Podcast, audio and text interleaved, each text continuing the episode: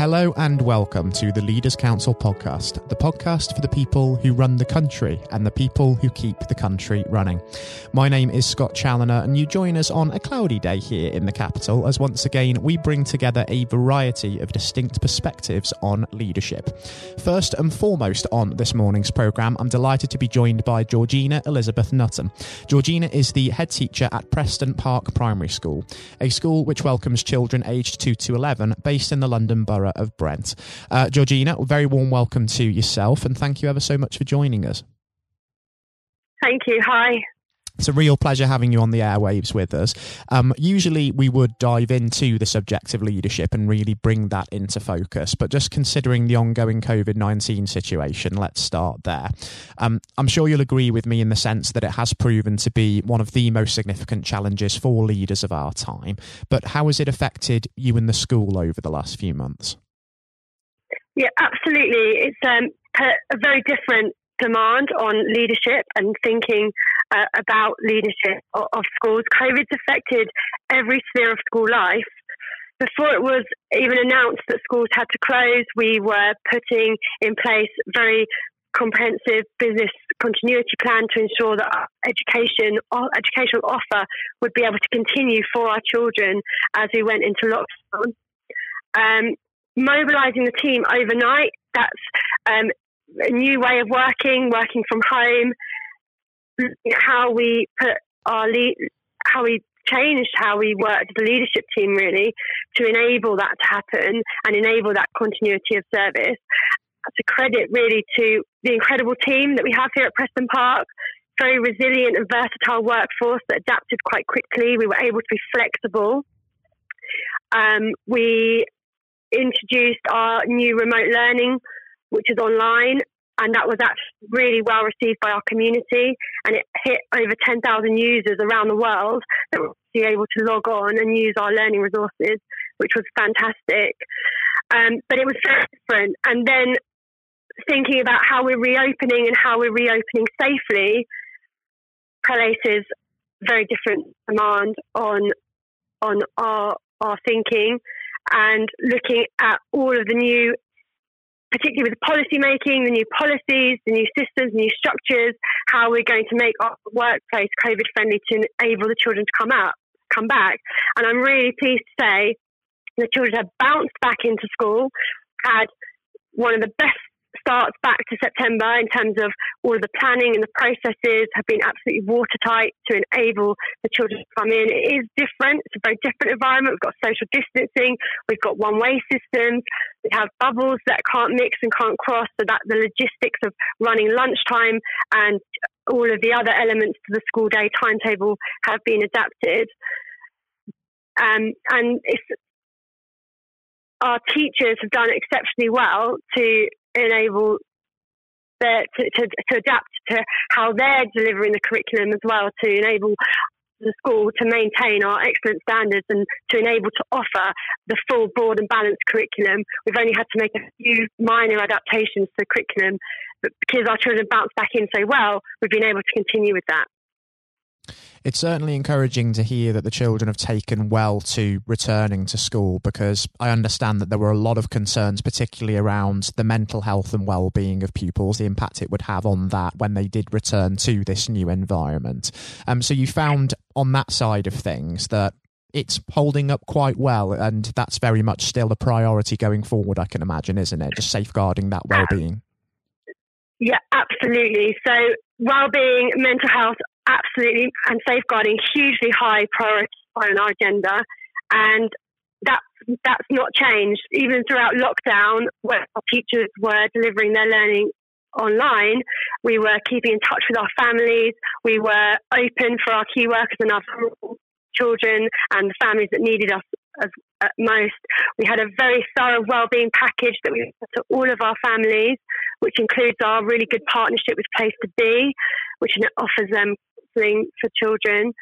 And we were able to have a really proactive response to where families were identifying that they may have been affected by COVID in a particular way. We were then able to bespoke to them to ba- based on, on what they needed, um, and that's carried on really throughout for our for our reopening.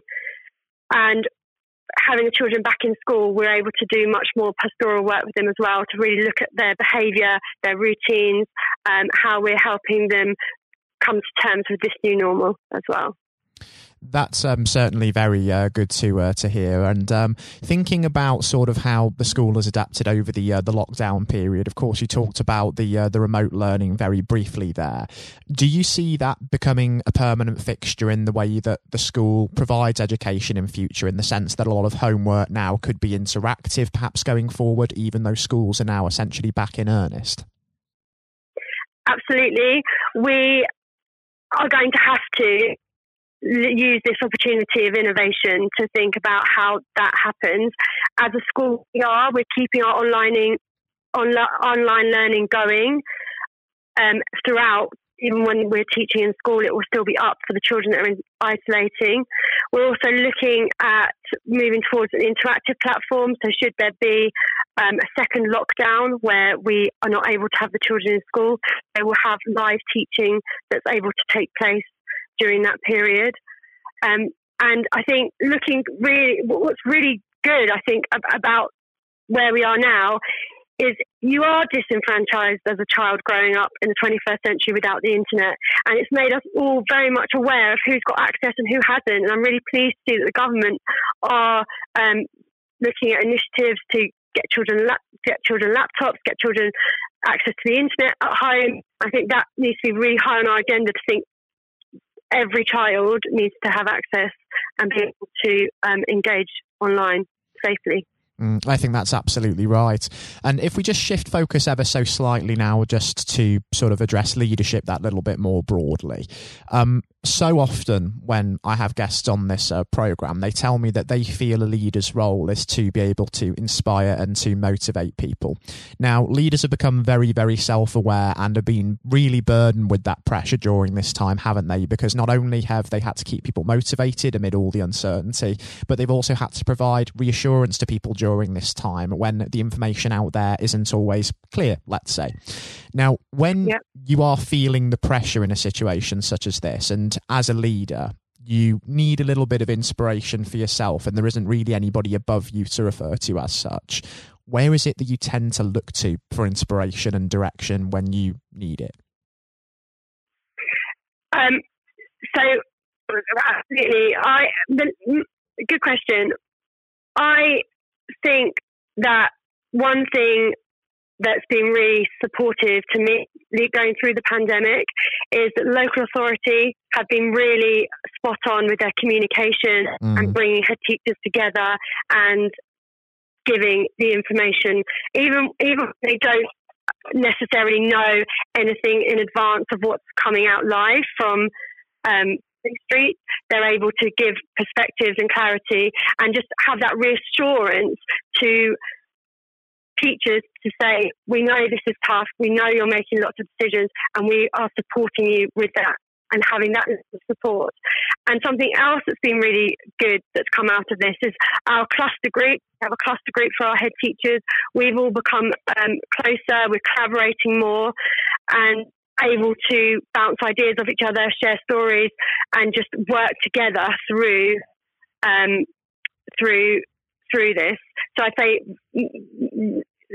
my colleague head teachers has really um, supported supported me in that and having that inspiration from others and looking at other schools and thinking, okay, that's working really well, that's really good, let's share that. So, and, and also for us, being able to share our best practice, we've really enjoyed say, okay, this has worked, and, and sharing that with other schools. So certainly from what you've told me there, it seems as if that even though it has been a very challenging and a very sensitive period for many people, there have been some real positives to take out from this in the sense that communication has improved. There's a lot more sharing of best practice, as you say there, um, but also there's a sense of national unity that's sort of come about. And as a result of this, we're all in this together.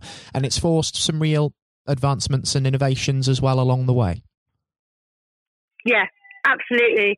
And I think we are now in that space where we continue to balance the legitimate anxieties of the community with our responsibility to discharge our, our duty and provide our children with the world class education that they, they deserve and that they need. And going through this, we need to look at the new the, the new ways of working that have come out of COVID to capitalise and embrace on that that so the high stakeholder engagement, keeping that going, strong collaborative partnership working, keeping that going, um, access and having our children with access online and, and making the online resources really good continuing with that and looking at how we do adapt to, to not having everything centralized all the time. Mm, so there's an interesting future certainly on the uh, horizon for um, education provision for sure, um, and I do want to focus on that. Just before we do wrap things up on the program this morning, Georgina, because I'm conscious that we are running out of time. Um, what do you feel the long term effect of this pandemic is going to be on education as a whole, and with regards to um, Preston Park specifically, where do you really see the school being in 12 months' time, and what is it that you're hoping to achieve over this sort of next year as we get to grips with this new normal? Yeah, I, I feel like at the moment, truly, we don't know what the long term effects of COVID 19 will be. Um, and that's our school, for the business, the economy, for society as a whole. And that will play out, I think, throughout hopefully by the by by the end of this year we'll have a much clearer picture, particularly with the vaccines and the testing, and where where hopefully we're going to be in a much better better position. Um, for Preston Park, it's about we we're bringing our community together, so it's regrouping as a community. Morale is really high, and the children are bouncing back in. So we want to keep that we want to keep that up. Um, we are looking at how we continue to diversify and innovate our curriculum in this new climate. And lots of our children have made phenomenal progress being at home with their parents because their fa- the families and parents really engaged with the online learning and spent a lot of time reading with their children. It's had a, a good impact to support their children progress. So, so that's been phenomenal. But we need to capitalise on that and build on that and support where there are gaps in learning because we've already identified lots of gaps coming in. Um, and using our analysis to really look at our catch up program, how we are going to make sure that every child ends at the end of this year having made um, accelerated progress to make up for time lost. And team, that's what we're working on at the moment. Mm. And I certainly wish you all of the luck in the world in really making those endeavours um, come true, I suppose.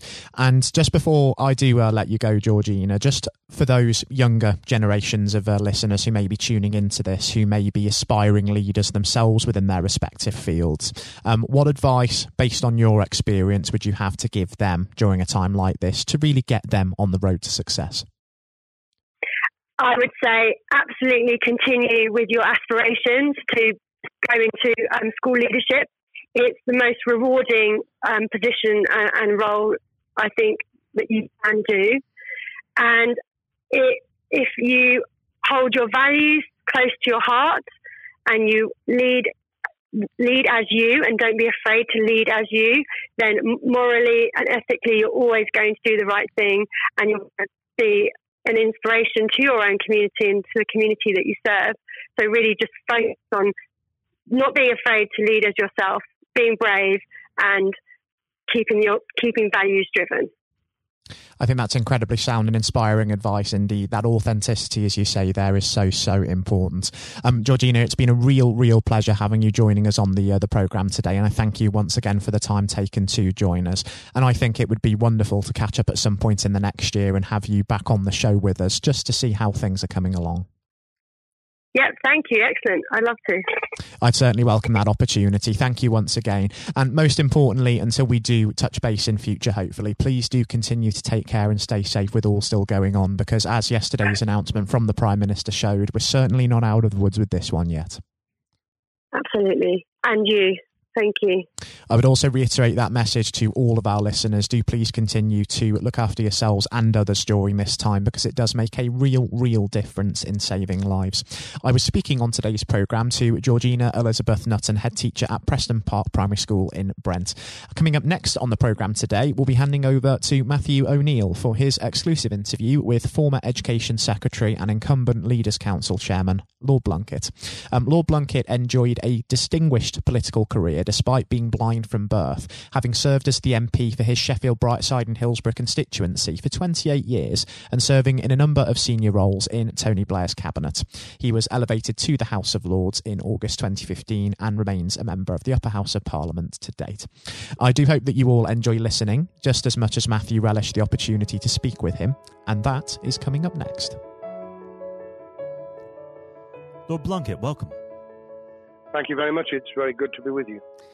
Um, well, of course, uh, nothing is being said uh, at the moment other than COVID 19, uh, which uh, we must touch on. Um, what would your message be to small businesses who are trying to keep going? Well, I think the last ones standing will be the ones that thrive when we get back to some sort of normality. So it's have confidence and courage obviously take advantage as far as you can of the government help. I think that Rishi Sunak, the Chancellor, has gone about as far as you could have expected. Mm-hmm.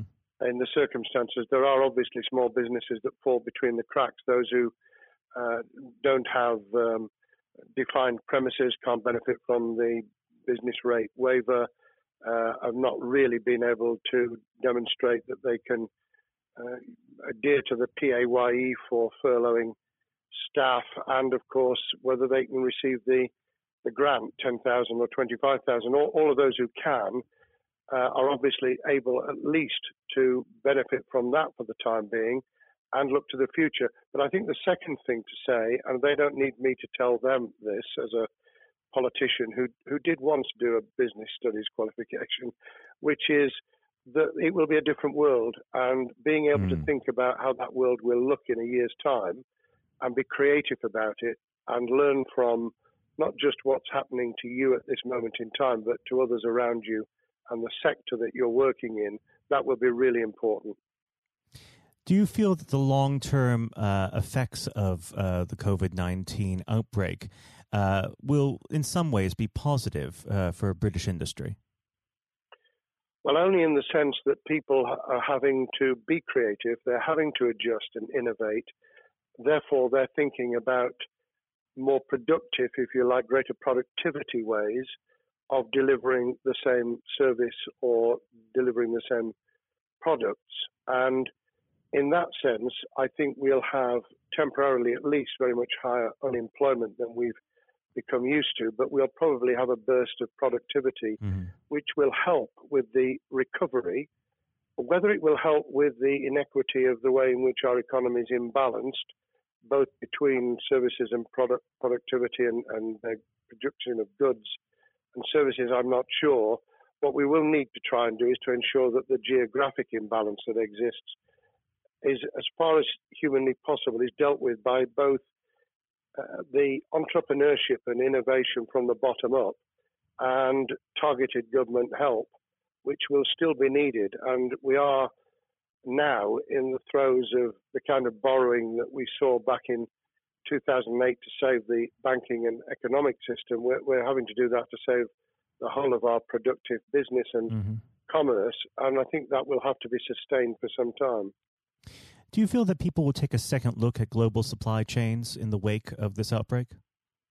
I think there's going to be much more creative ways of using local supply and linking up inside sectors much more effectively. And I hope that the Leaders' Council will be able to play a part in that in the sense that people who mm. have something in common, a synergy in terms of what they're delivering, whether it's a service or whether it's manufacturing or whatever, uh, will be able to see that there's a, a, a good outcome from n- knowing the sector better, linking with people, not just geographically, locally, but those in this country who may not have been on the radar in terms of what they produced for the supply chain. and of course, um, ensuring because there's quite a lot of fraud going on as we speak with um, people getting into cyber attacks, that they'll also take account of going into the the cybersecurity side effectively as well. The more we're online, the more people who are working from home, the more vulnerable those businesses and their supply chain become.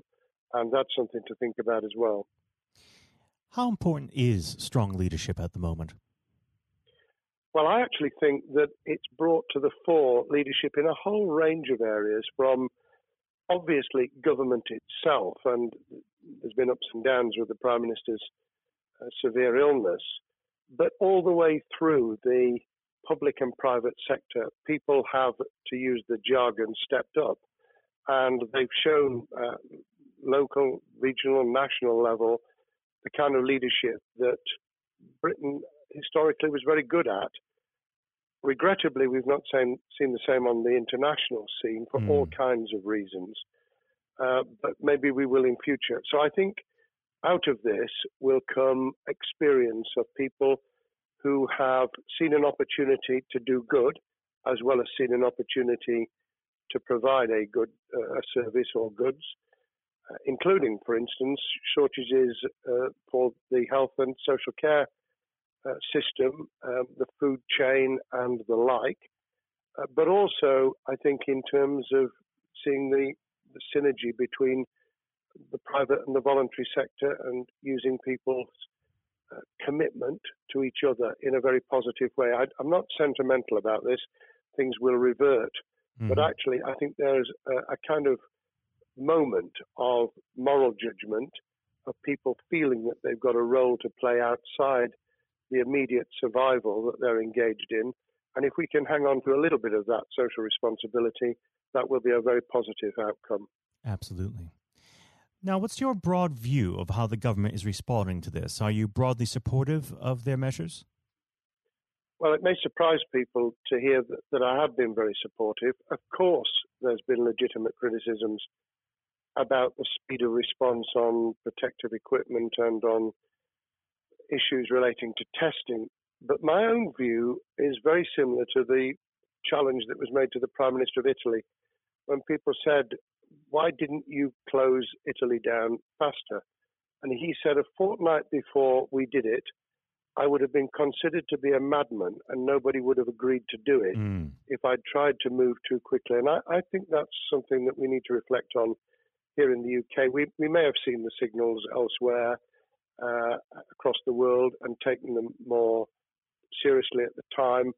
Hindsight is a wonderful thing, but as someone who's a, uh, had his life in uh, the opposite uh, political party to the, the present government, I think that with some hiccups and mistakes, they've not done a bad job in what has been incredibly difficult circumstances.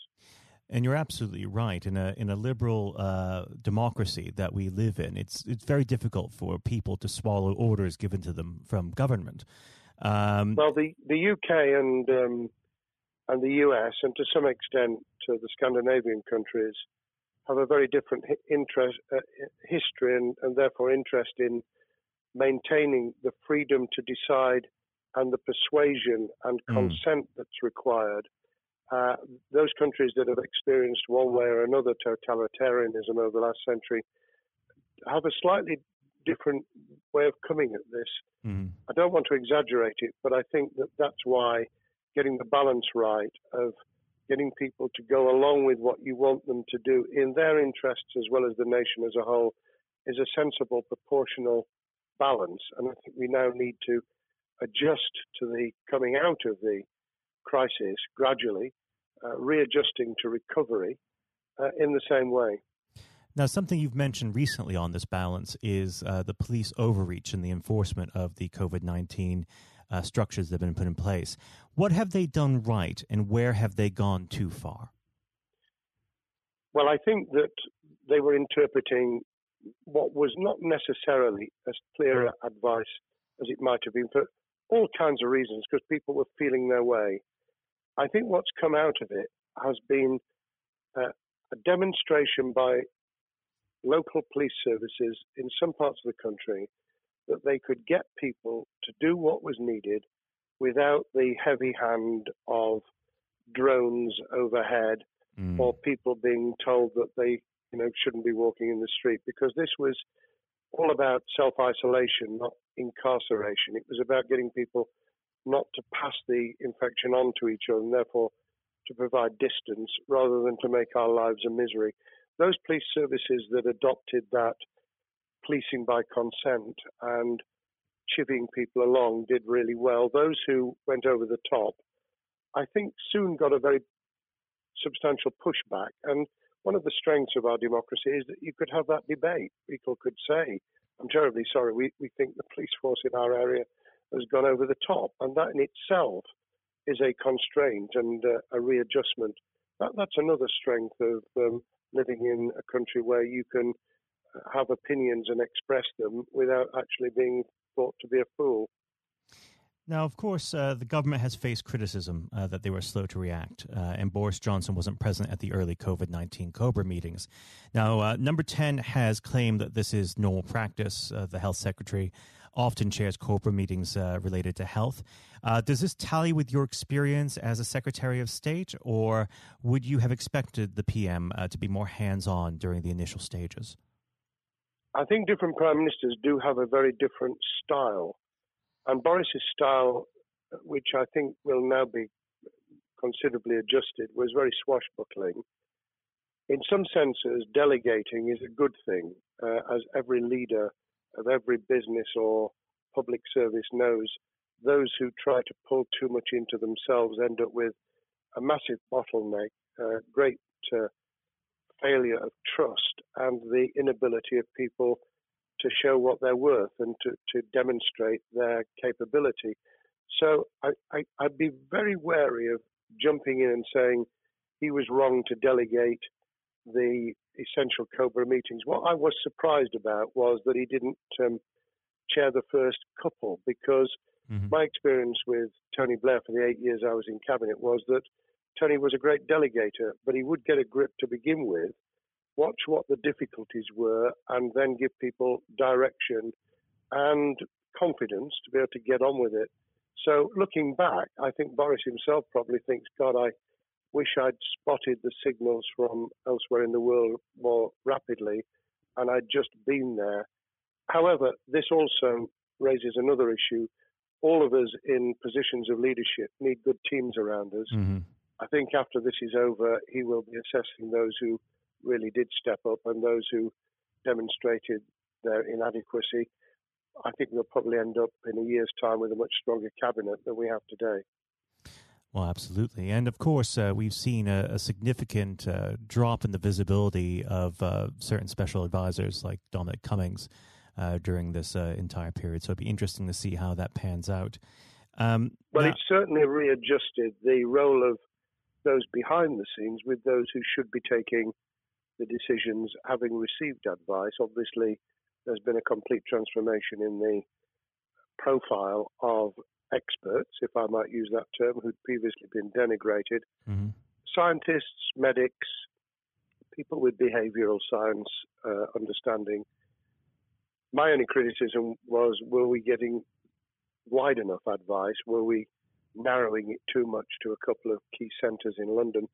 But that's because I've always been adverse to everything being London centric. I think there's great expertise, wisdom, experience out in the sticks, and uh, we should use it. Uh, rightly so. Um, now, was part, pandemic planning part of your time as a minister, particularly perhaps uh, when you were Home Secretary? Well, it was, but it was on the back of risk arising out of counter-terrorism measures. Right. Uh, I was the Home Secretary for three months when the attack took place in September 2001 on the World Trade Center and beyond. we did an enormous amount of uh, scenario planning, both desktop and, and real. On the back of that, it was very heavily orientated to future developing terrorism risk. I certainly got involved with talking about pandemics. I remember being at a seminar in Edinburgh where the university there had done a lot of work itself on the issue of pandemics, and of course we, we saw SARS and other things emerging. I, I think it would people have criticised the government for not picking up the report from 2015, five years ago. I think that what happens is human nature kicks in. You deal with what you're immediately faced with. Mm. You you can you can sponsor reports. This is true of business planning, of course, as well, and scenario planning for what business continuity will look like, recovery plans for business, what will happen if um, there's a cyber attack, what happens if there's an energy sh- uh, shutdown. Um, these kind of things you, you can look at, but you're immediately turning your eyes to what's in front of you.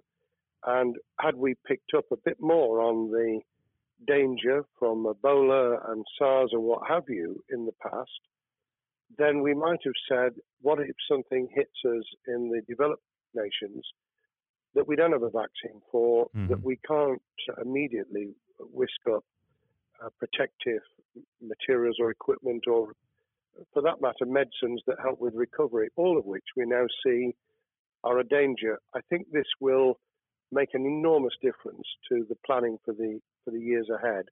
I hope it will be widened so that we don't just look at what's happened, but very rarely do you see something exactly repeat itself.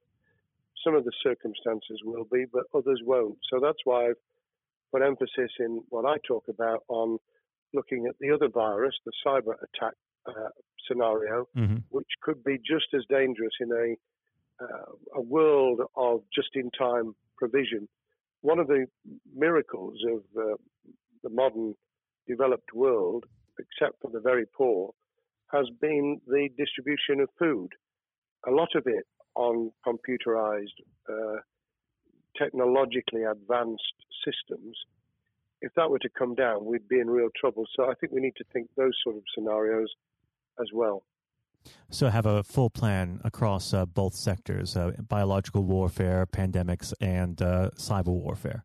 Yes, and to do so on different levels. I think, again, thinking of thinking global but acting local, we mm. need a lot more to think about what would happen if something took shape that actually broke down those national and global chains and how we would cope. And without, uh, obviously, we've got enough fear and anxiety to last a lifetime without creating even more anxiety. We can think about those things for the future in a more rational way, I think. Now, aside from the physical uh, threat of the virus, one of the things that people are vastly worried about is the effect on uh, the economy, not just national economy, but also the world economy. Um, now, it, it, has been said by certain parties, um, and uh, I'd like to garner your uh, thoughts on this. Is there a danger of the effects of the lockdown being even worse than those of the virus?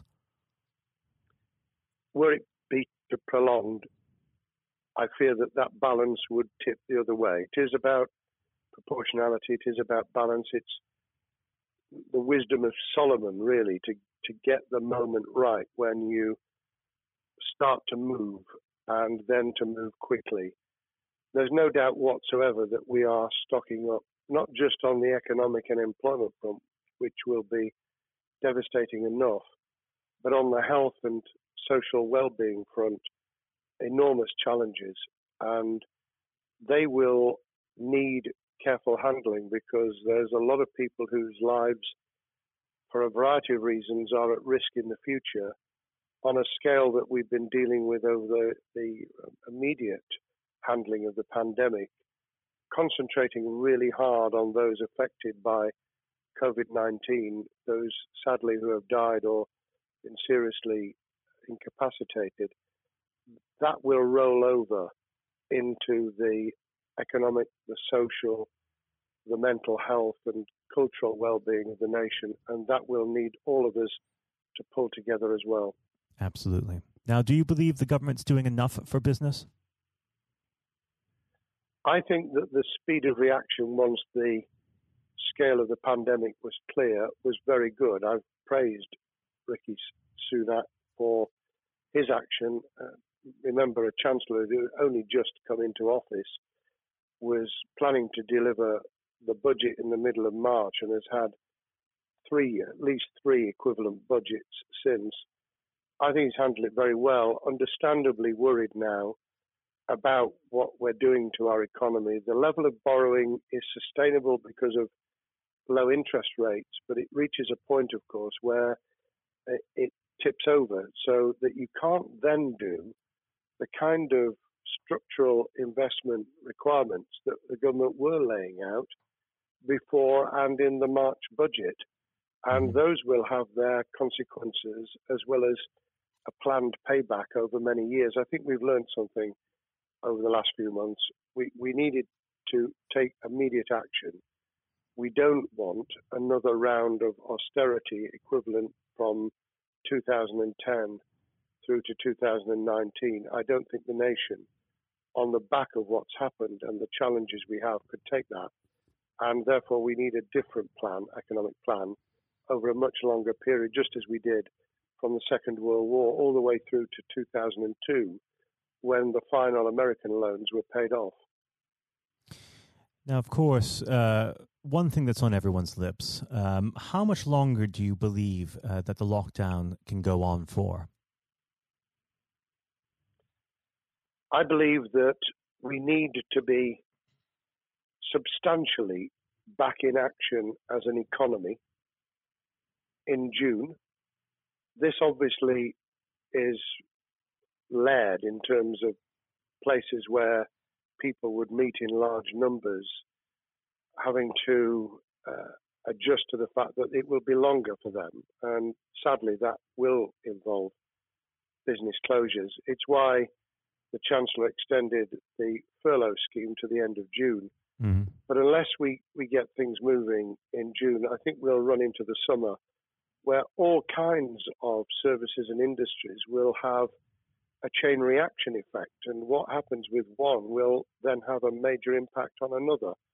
And then you get the skittle effect where things get knocked down that you hadn't perceived were going to be affected. So I very much, if I were in government, and I always think of things in that context, what would I do if I were in government? I would be on the side from the second week in May on the side of the Hawks in terms of saying we've got to start moving and we've got to do so with the collaboration and cooperation of the public who have got the message, who did behave, who responded magnificently. Let's try and get back, perhaps, you know, doing things differently for a time, but substantially getting back to business as usual. unless we do that, then those areas that can't and wouldn't expect to be back in action immediately get pushed further into the middle of the year and the autumn, and then they become unsustainable. Now, of course, um, one of the other major developments we've had recently are the changes in the uh, the Labour Party. So, if we could just uh, speak on the Labour Party for uh, a while.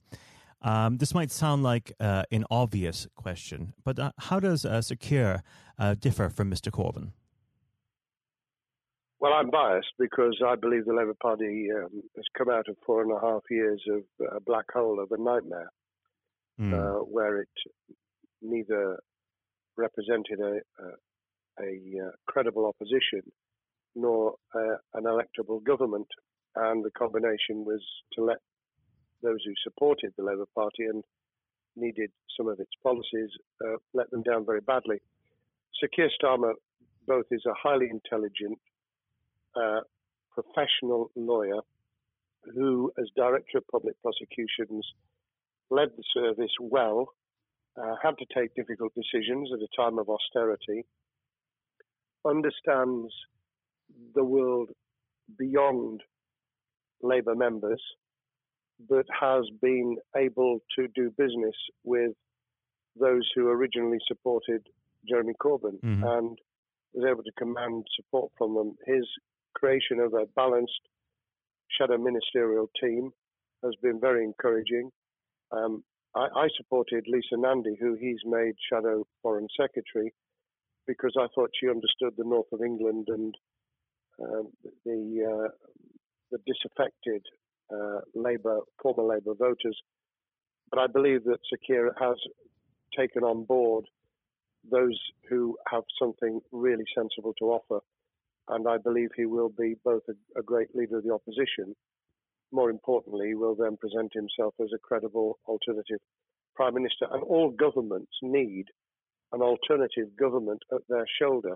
Mm. Uh, it was true of us from 97, and it took the Conservatives some time to recover and to get to that position, but they did, and the Labour Party will, and that's crucial for our democracy. All of us need to understand and appreciate that a living, breathing, functioning democracy requires uh, a credible, confident, and uh, in many ways uh, supportable opposition as well as a government that we clearly want to do well because none of us want, as we didn't with the COVID crisis, none of us want the government to fail.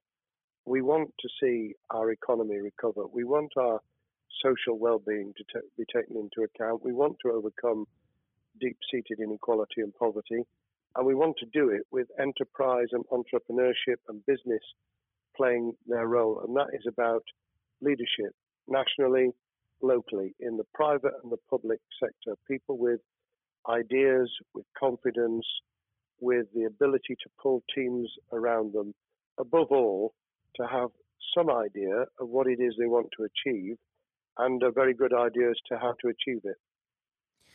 Now, of course, one of the biggest problems Sir Keir is facing will be tackling the party's anti Semitism problem. Uh, there has been a recent internal report that has been quite damning.